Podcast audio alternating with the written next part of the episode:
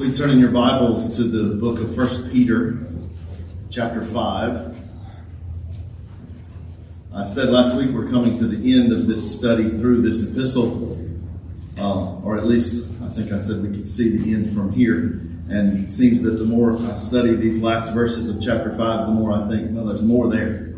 Uh, and I promise you, even when we're finished today, even when we say, okay, we're done with 1 Peter, we're moving on, there will still be more to say there would still be more that could be said. First Peter chapter 5. Today we will read verses 5 through 11. Um, and so please follow along in your copy of God's Word as I read aloud. First Peter 5, verses 5 through 11. You younger, likewise be subject to your elders, and all of you clothe yourselves with humility toward one another. For God is opposed to the proud but gives grace to the humble.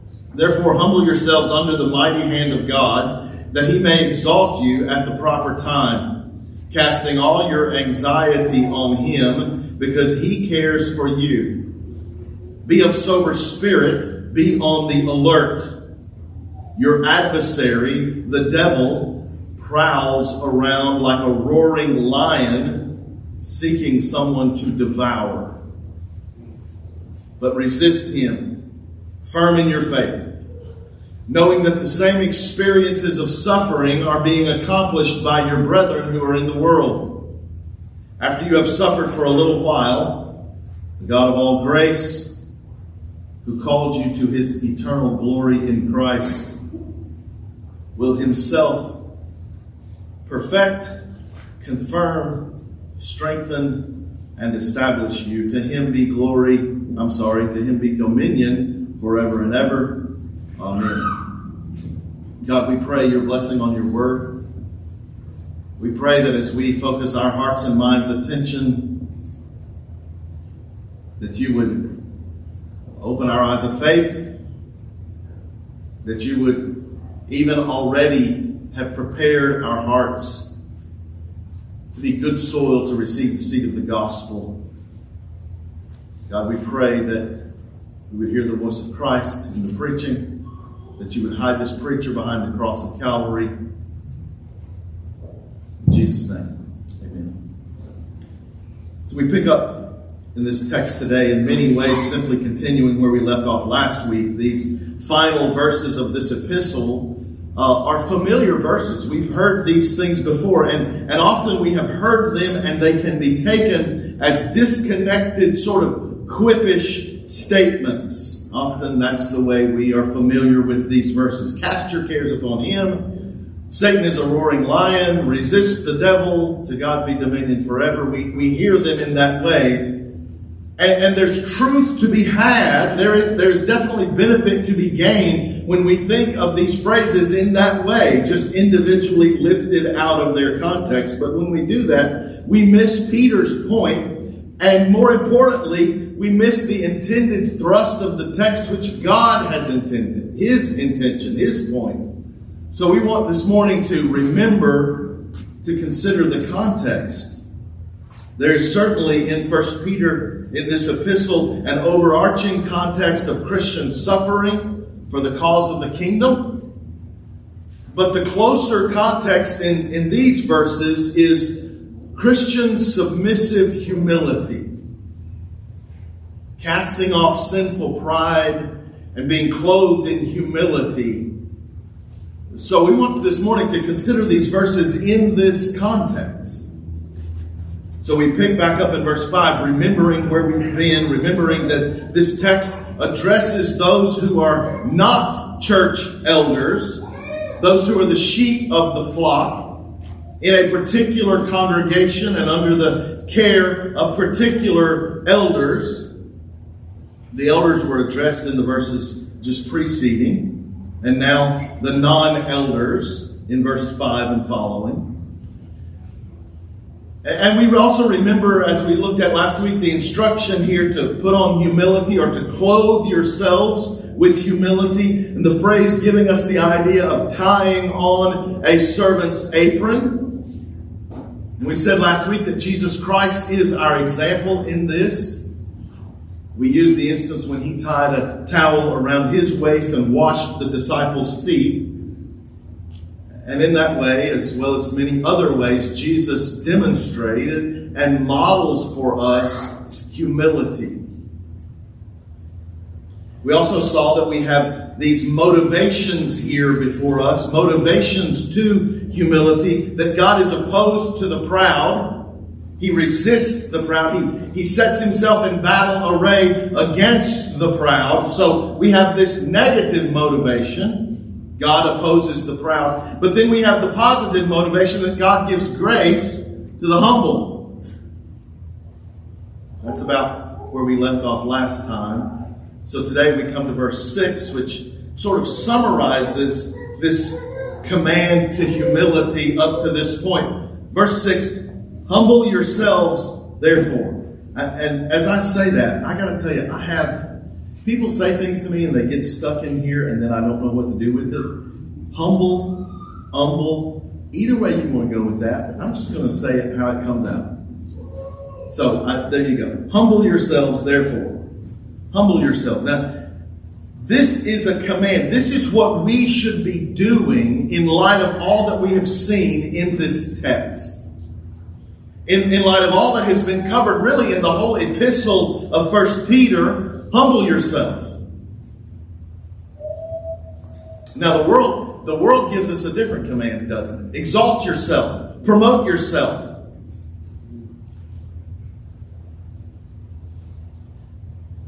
But Scripture tells us, let this mind be in you, which was also in Christ Jesus. You humble yourself.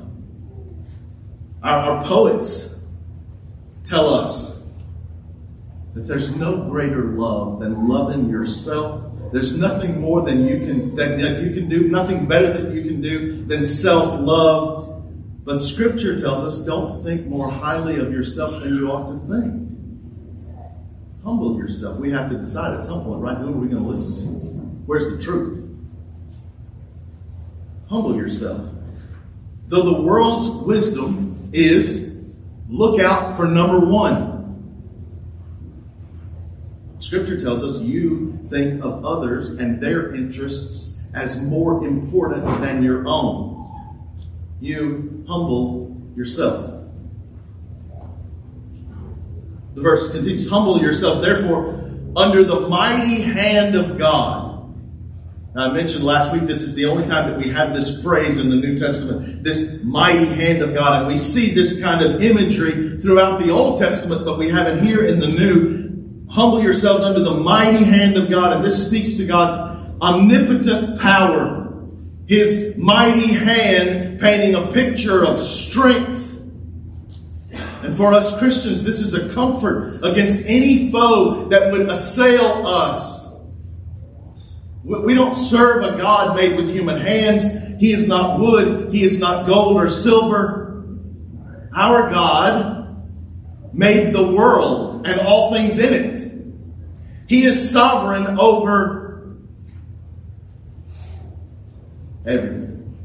He is sovereign over all. The mighty hand of God cannot be stayed.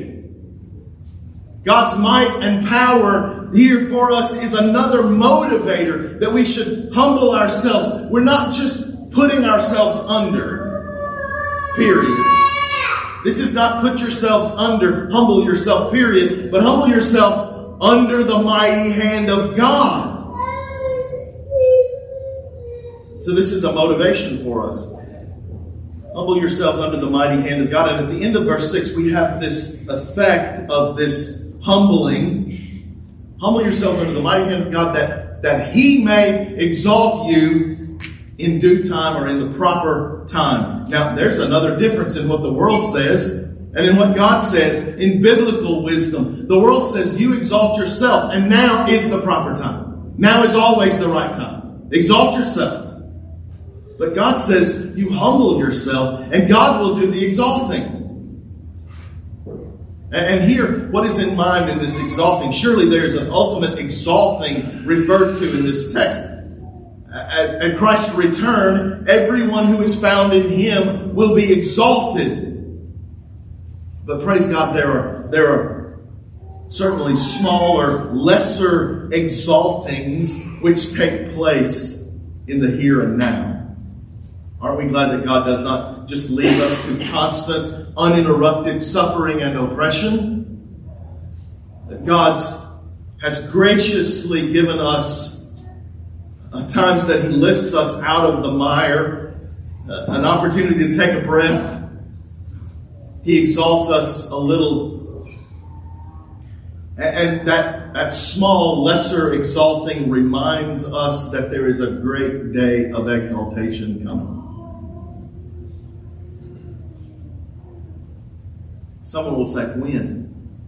When? When is the time? I'm ready for that now. Don't we all? We kind of feel that, right? But now is not the time. I know now is not the proper time because God has not done it. Christ has not returned. Now is not the time for that. The text tells us it's God's timing. The proper timing is God's timing. It's certainly not our timing, or else we would be exalted instantly. But God knows all things, and He knows the proper time of exaltation. And God will not be early, neither will He be late. He will be right on time. Verse 7 is familiar to us. If we quote it, I gotta admit to you, if we quote it, maybe maybe even I would quote, cast your cares upon him. That's not what it says. I mean, look at look at the verse 7. Cast your cares upon him as a command, but this, this is given to us not as a command, but as a participle, as a description of how we are to humble ourselves under the mighty hand of God. This is how you do that. Humble yourselves under the mighty hand of God. This is how you do it, casting your cares upon Him. Casting your cares upon Him. Now, pride says you need to look out for yourself. You need to attend to your own anxieties. You, you need to attend to your own cares. But when we humble ourselves,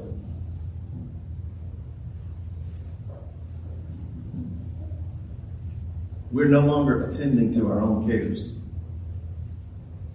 We're looking out for the cares of others. Wow. Here's the problem, Pastor. If I stop attending to my own cares, if I stop looking out for myself, then who is going to look out for me? Who is going to attend to all the anxieties and worries that I have? If I stop looking out for myself, then no one will look out for me. Well, that's worldly wisdom. We ask this way Who's going to have my back? Someone may think, oh, well, I get it. I got it. It's community. If we're looking out for the cares of others, then others will be looking out for the cares of others. It's community. That must be it. If we all look to the cares of one another, then we are cared for by the community. But that is not what the text says. Now, now certainly, certainly there is a truth here. God does use means to provide for his sheep, and he does use the efforts, the labors of one sheep to provide for another sheep.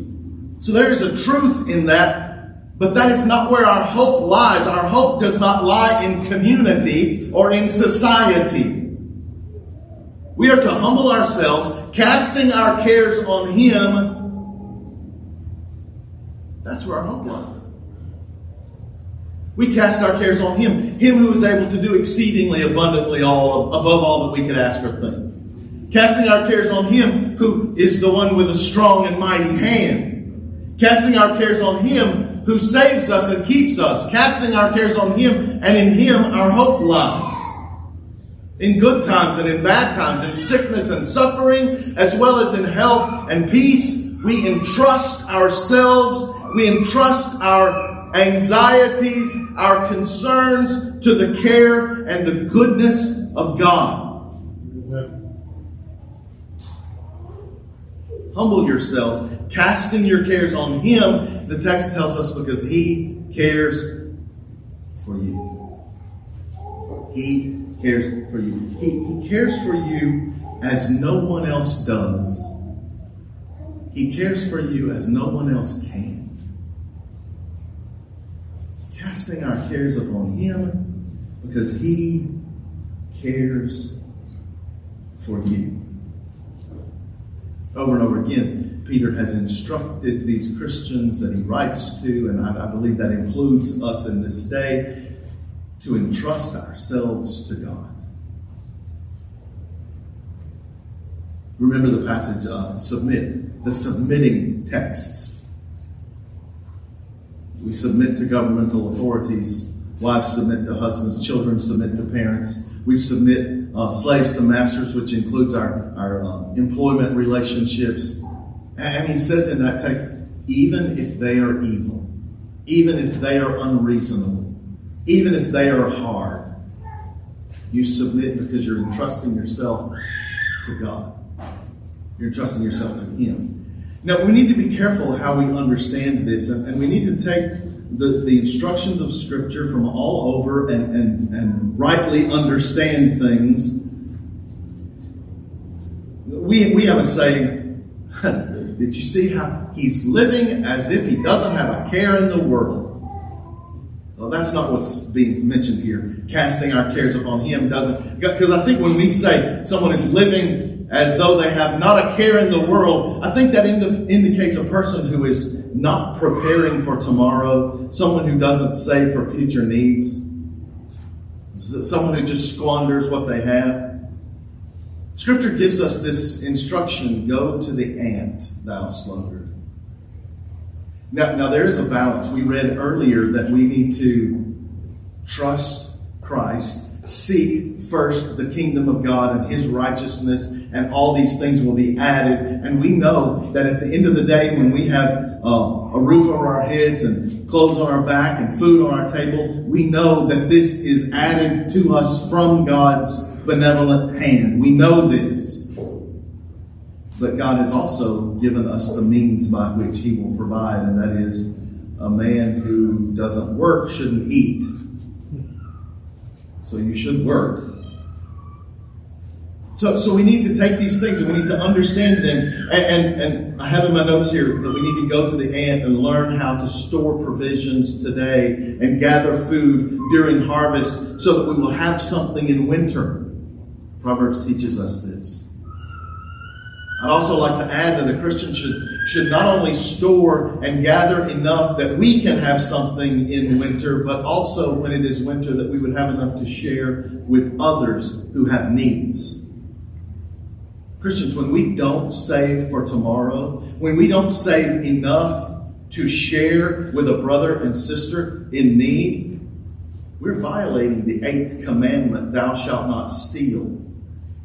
When we don't do that, we steal. We steal. We steal from our future selves. We steal from those who we should be able to share with, and we steal from those who now will have to help us because we have squandered what we had. So casting your cares upon him doesn't mean that we're irresponsible. He's given us those responsibilities to do. We understand at the end of the day that he blesses. One plants, another waters, God gives the increase. That's spoken of in the gospel, but that, that counts for our physical needs as well. We put forth the labor, the effort that He has called us to do, that He has commanded us to do, and in the end, He is the one who blesses. Casting our cares upon Him, that's the way that I'm quoting it. That's what I memorized in the King James as a child. It, it might be better understood casting your anxieties upon Him, resting our worries our, our troubling concerns, resting those on Jesus Christ. Those things which we cannot control. Now, the things which God has given us something to do in, we are to do, but there are things that are out of our control. There are things that we cannot plan for. Those things over which we have no control, we lay those on Jesus.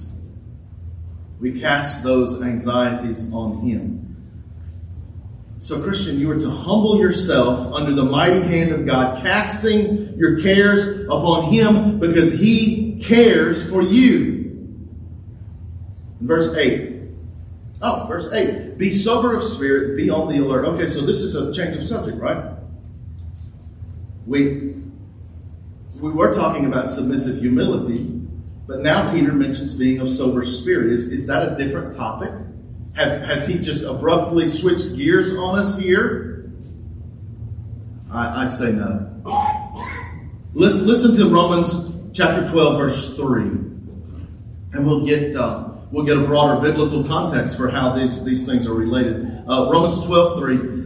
For through the grace given unto me, this is the Apostle Paul speaking, he says, I say to everyone among you, not to think more highly of himself than he ought to think. So here the Apostle Paul is addressing the same topic as Peter. In our text, he's addressing humility. Don't think more highly of yourself than you ought to think. But now listen to how Paul contrasts the pride of thinking too highly of oneself. I say to everyone among you, not to think more highly of himself than he ought to think, but to think soberly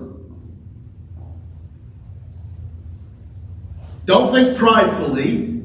Rather, in contrast, think soberly. Think so as to have sound judgment. So in Romans 12, 3, we see these two set opposed to one another, and we uh, pride and thinking soberly. So here in our text in verse 8, we read, Be of sober spirit, and this is not a change of subject. It's further instruction in humbling ourselves before God. Be of sober spirit. Conduct yourself, that is, tune your mind, will, and emotions to think clearly using biblical judgment. Now, now, this thinking soberly would certainly not be hysterical, panicked. But on the other end of the spectrum, it would not be apathetic, it would not be careless. Think soberly, think rightly. I, am going to pause here. Do we have? We don't have time, but we're going to do it anyway. I, I wanted to say this, and then I left it out of my notes completely. Jesus Christ is our example in humility. Yeah. Would Jesus say, "Oh no, I could never do that"? It's omnipotent God. Jesus did not self deprecate, he thought rightly. He humbled himself, even, even though he is God of very God, he humbled himself to wash the disciples' feet. He humbled himself to, to, to take on flesh, to become one of us. He humbled himself in that way, but that does not mean that he just ran himself down. Oh, I'm no good. He thought rightly. Christians, we, I look out among you and I see I started to say, this is not in my notes. I try to write down and think through how I'm going to say things. I started to say, some of you have talents.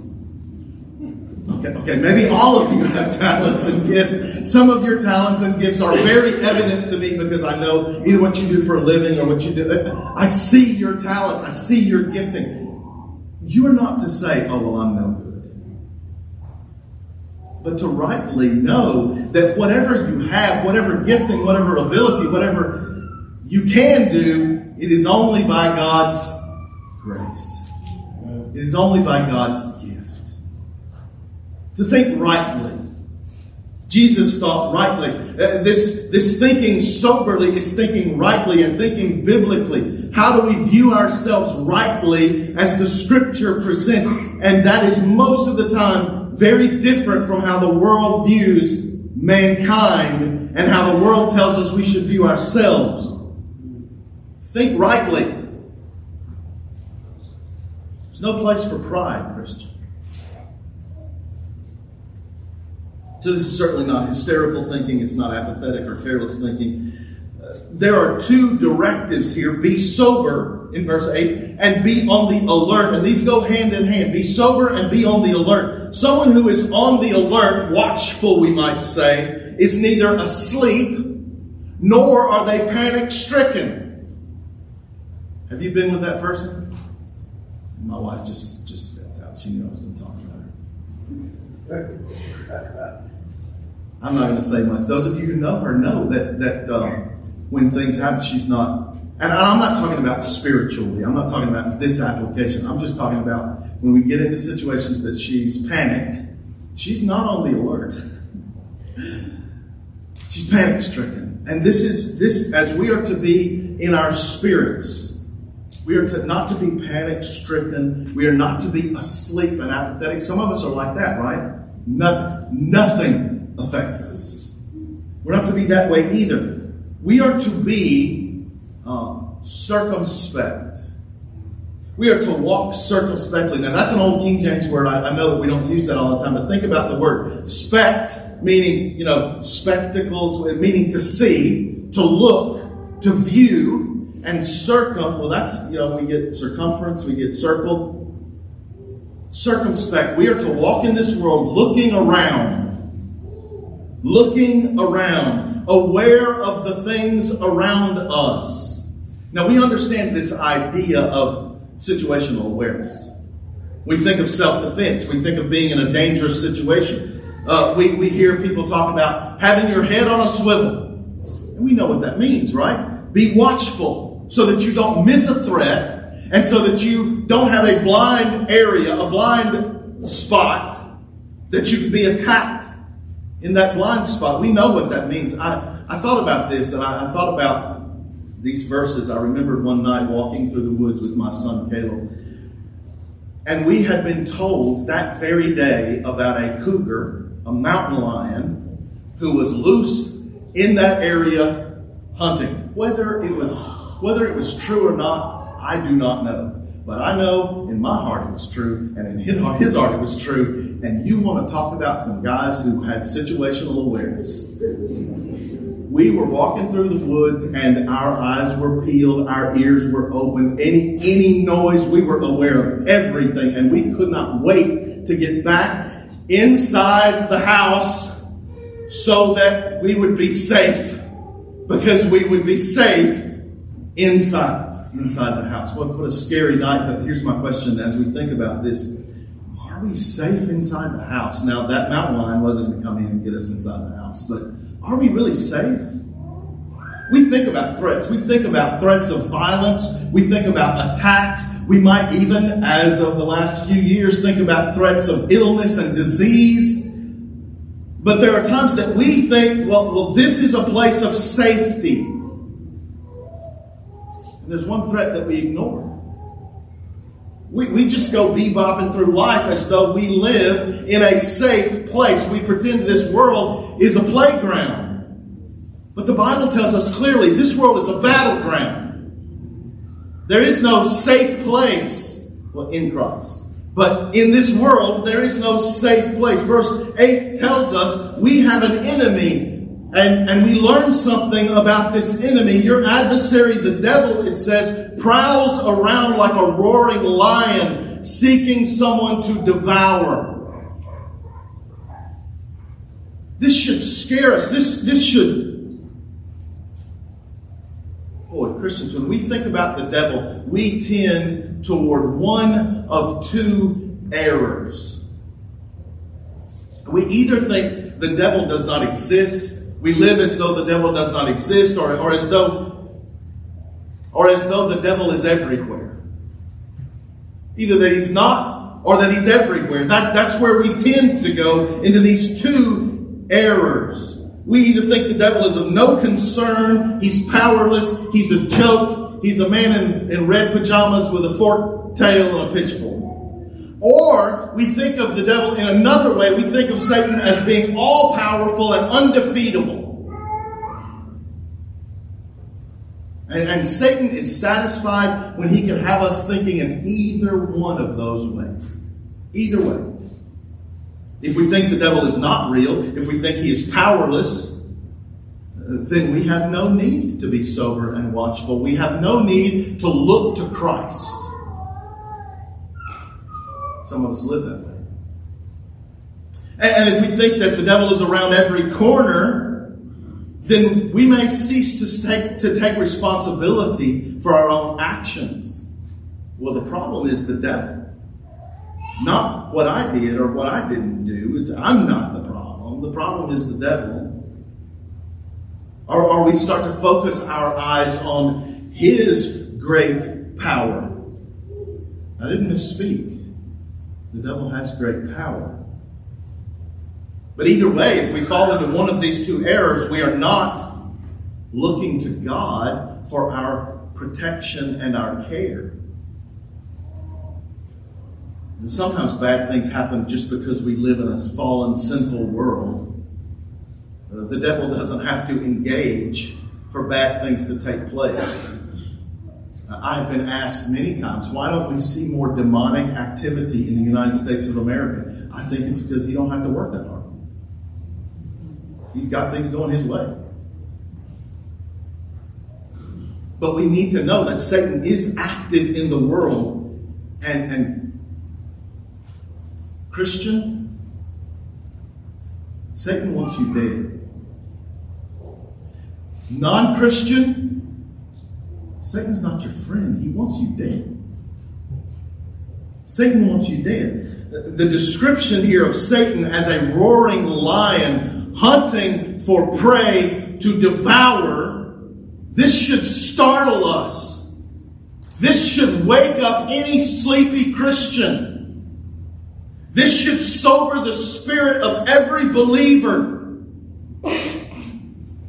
Christian, the first thing you need to know about Satan is that he is far more powerful than you are. He is far more powerful, far more cunning, far more hateful than you. He's more dangerous than you think he is. That's the first thing you need to know. And secondly, you need to know that Satan is a caged enemy.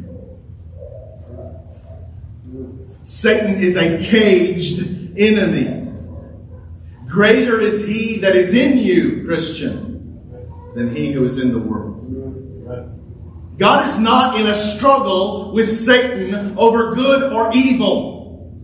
We are not wondering who is going to win this battle. Satan is on a leash.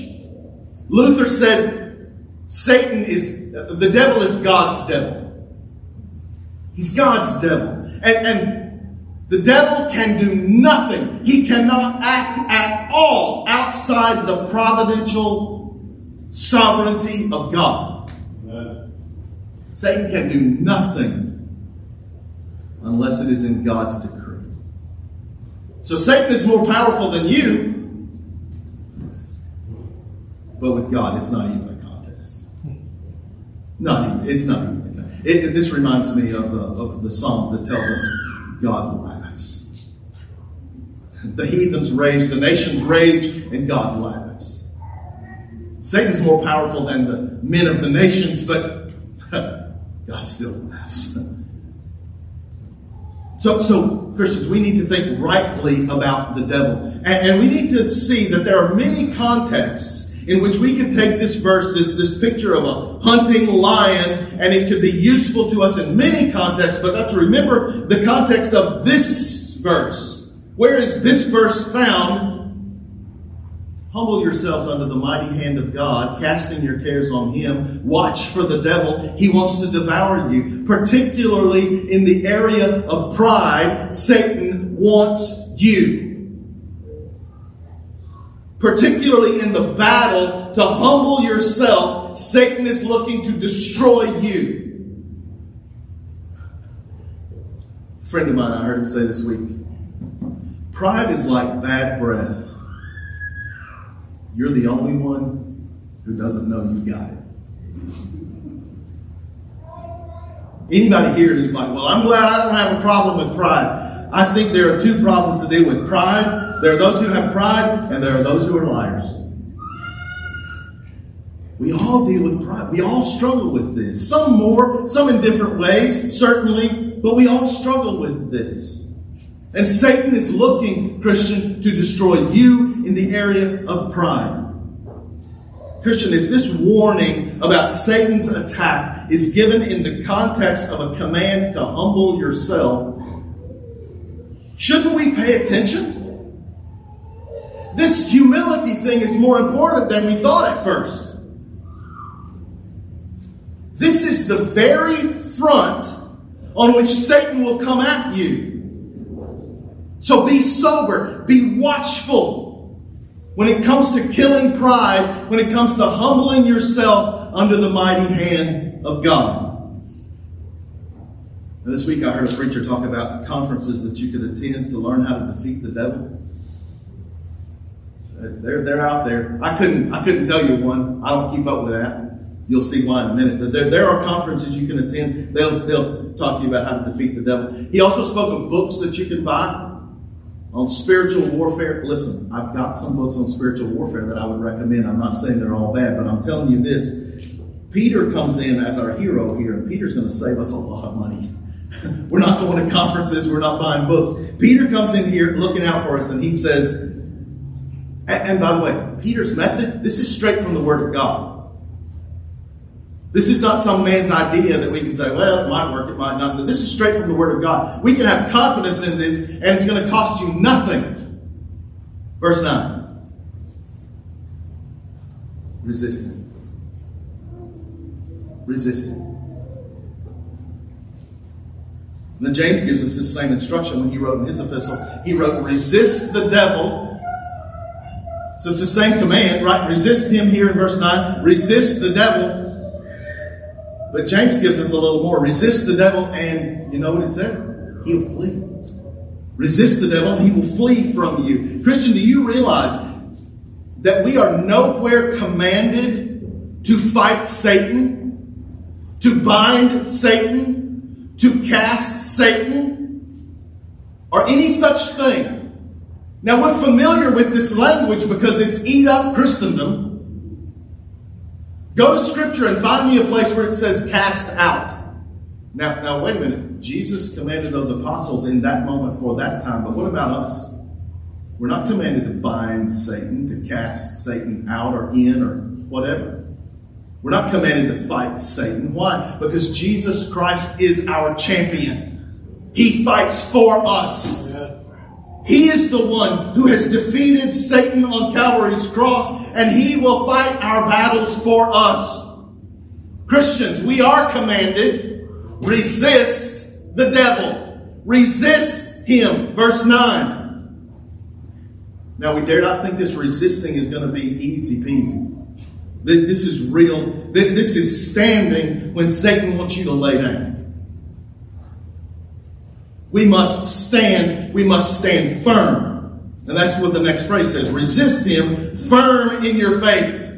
Resist the devil firm in your faith. Now, this is not resisting the devil in faith. Understand, I'm going to make a distinction here between faith and the faith. Now, there's two things that we talk about. This is not resist the devil firm in faith. It's resist the devil firm in the faith. This is not speaking of some idea of inner strength as faith, and we, through that inner strength, we resist the devil. We are to resist the devil and stand firm in the faith. Those core teachings of the scripture concerning God's holiness, man's sinfulness, Christ's righteousness, and the gracious offer of salvation in the gospel. We are to resist the devil and stand firm, if I were to summarize it, stand firm in Jesus Christ and his life and his death and what he has accomplished. Stand firm in the faith. This faith that we are to stand firm in, I fear, Christians, that most of us never advance past a childish understanding of this. So many in the church should be eating meat. So many in the church should be to the level of teacher but we still have to be on milk. We still stand in need for someone to teach us. Christians, we need to take this seriously. We need to grow in the faith, grow in knowledge and in understanding and in practical living in the faith. And we grow in the faith and then we stand firm in the faith, resisting the devil. We continue knowing that the same experience of suffering are to be accomplished by your brethren who are in the world. Uh, I think I, I think I half misquoted that. Knowing that the same experiences of suffering are being accomplished by your brethren who are in the world. Now, by this, he could mean a couple of things, and I think there's benefit for us to consider both. This could mean that as we suffer, as we come under the attack of the fiery darts of Satan, other Christians in other places and other times in the world, they have suffered the same type of things. So, they endured what is necessary to purify them, to grow them up in the faith. Even so, we too must endure our portion. Christian, you must endure your portion, which God has allotted to you, that you might be strengthened and established in the faith. Or, he could be referring to the fact that as we suffer, as we come under the attack of the fiery darts of Satan, that we are joined around the globe by brothers and sisters in Christ. And therefore, we do not despair as we suffer because we're in good company. Is it one or is it the other? Maybe it's both. Maybe it's some of both of these things. We're, we are, though, encouraged by our brothers and sisters who are also standing firm in the faith. Our prayer this morning is that God would bless us in that way as we humble ourselves under the mighty hand of God, patiently awaiting the proper time when He will exalt us casting our cares on Him, knowing that He cares for us. May God help us to be sober and watchful for our enemy who hunts, looking for someone to devour, and may He help us to resist, standing firm in the faith, even as we are fortified by our brethren in the world. Brothers and sisters, this suffering, this world, this is just this is just for a moment. We endure knowing that there is joy before us in eternity.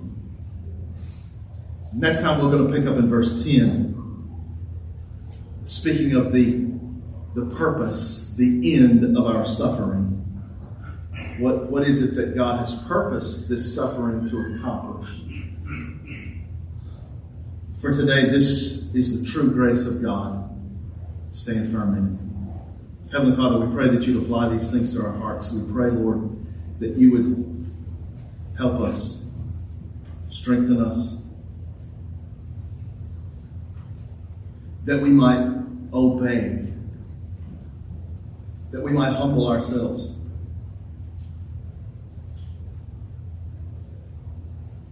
That we might truly cast our cares on Christ.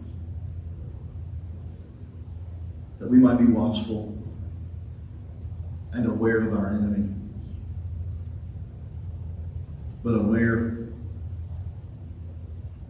that as Satan prowls like a roaring lion, our Savior is the Lion of Judah. So we entrust ourselves to you, having no fear. God, apply these things to our hearts, we pray. In Jesus' name, amen.